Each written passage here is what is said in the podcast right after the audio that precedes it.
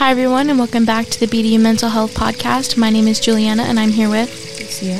And today we're going to be discussing mental health after COVID. So, what were some worries and stresses that you know you had throughout COVID? So, a couple things is the rules during COVID were very strict, Mhm. and so I was really stressed, and I couldn't really talk any talk about anything with anybody. And the schoolwork that we had during that time, and how we had to sit and just stare at a screen constantly, Mhm, really yeah. stressed me out because I like to move around a lot, Mm-hmm. and that really wasn't good for me. Yeah, I think that the atmosphere of actually being able to come to school and sit in front of a classroom and have a teacher talk to you in person and just kind of show you things on the board, it's just a lot easier to understand things that way. And I noticed that I struggled a lot with understanding things because of my environment. It's like there's a lot of distractions throughout your household, like pets and family members that, you know, you have to deal with when you're um, you know, just like when you're at home and while at your school, you know, you're in a controlled environment and it's not as filled with distractions. And I was really stressed out because I could never really fully focus because I was always busy doing something. Right, and lots of things became more strict.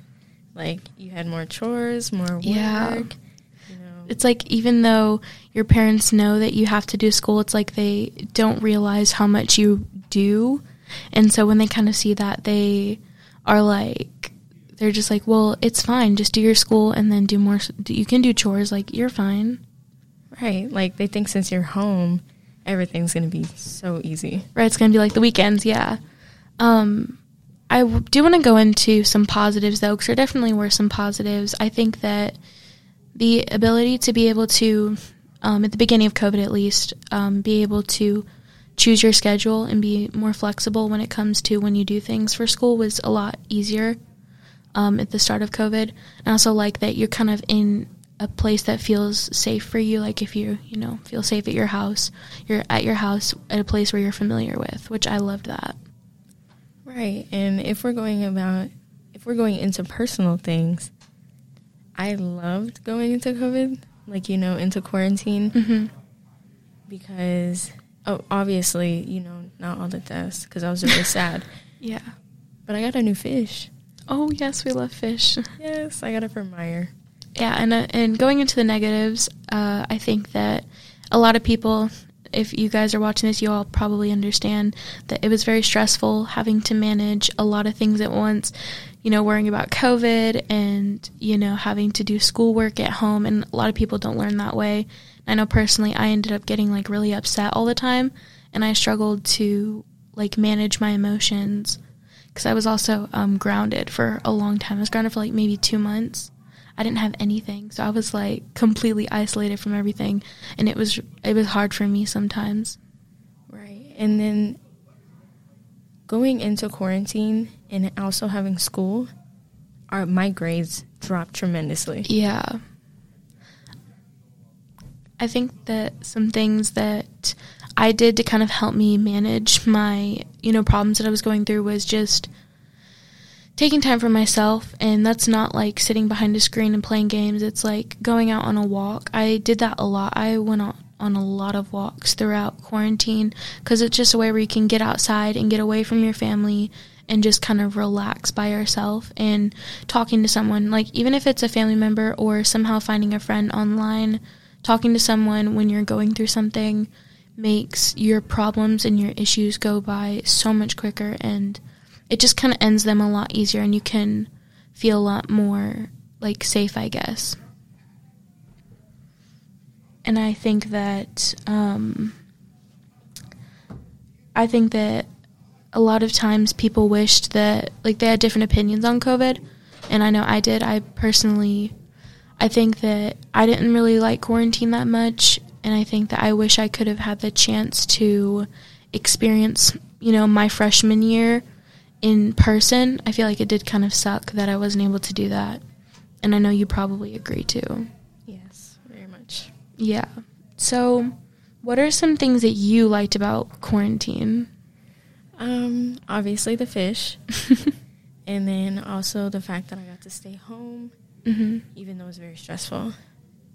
Um, and then I got to spend more time with family because we were all in one space, and I got to see my dogs more Yes. because usually when I have school, I get home tired, and I just don't spend time, and I just want to take a nap. Yep, that's me.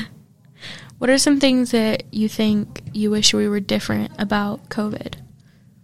Like the way that the school handled it or just in general, like schooling after like COVID, how do you think now compared to then? Like what do you think you wish would have been different? I wish that they would have given us less work. Mm-hmm. Like I understand staying in the class the whole time, like for an hour, thirty minutes, but the work and like making us turn on our cameras, mm-hmm. it wasn't very nice. Yeah. And personally, I think this is just my opinion, and I might get dragged for this, but I think that schools don't always pay attention to the fact that every student has a different situation going on at home, and each student has different mental things that they're battling at home. And I wish that they could have been more considerate to the fact that some students didn't always have internet, and some students were struggling with things at home. And so when they didn't always show up to class, it wasn't always because they didn't want to, it's because they were busy doing something or there was something that was keeping them from being able to join in. And when they were joining in, they felt like they probably weren't learning anything. Because I know I struggled with retaining information a lot. Right. And actually showing up in a classroom is a lot better because you actually get to see things Mm-hmm. instead of on like the tiny camera. Yeah.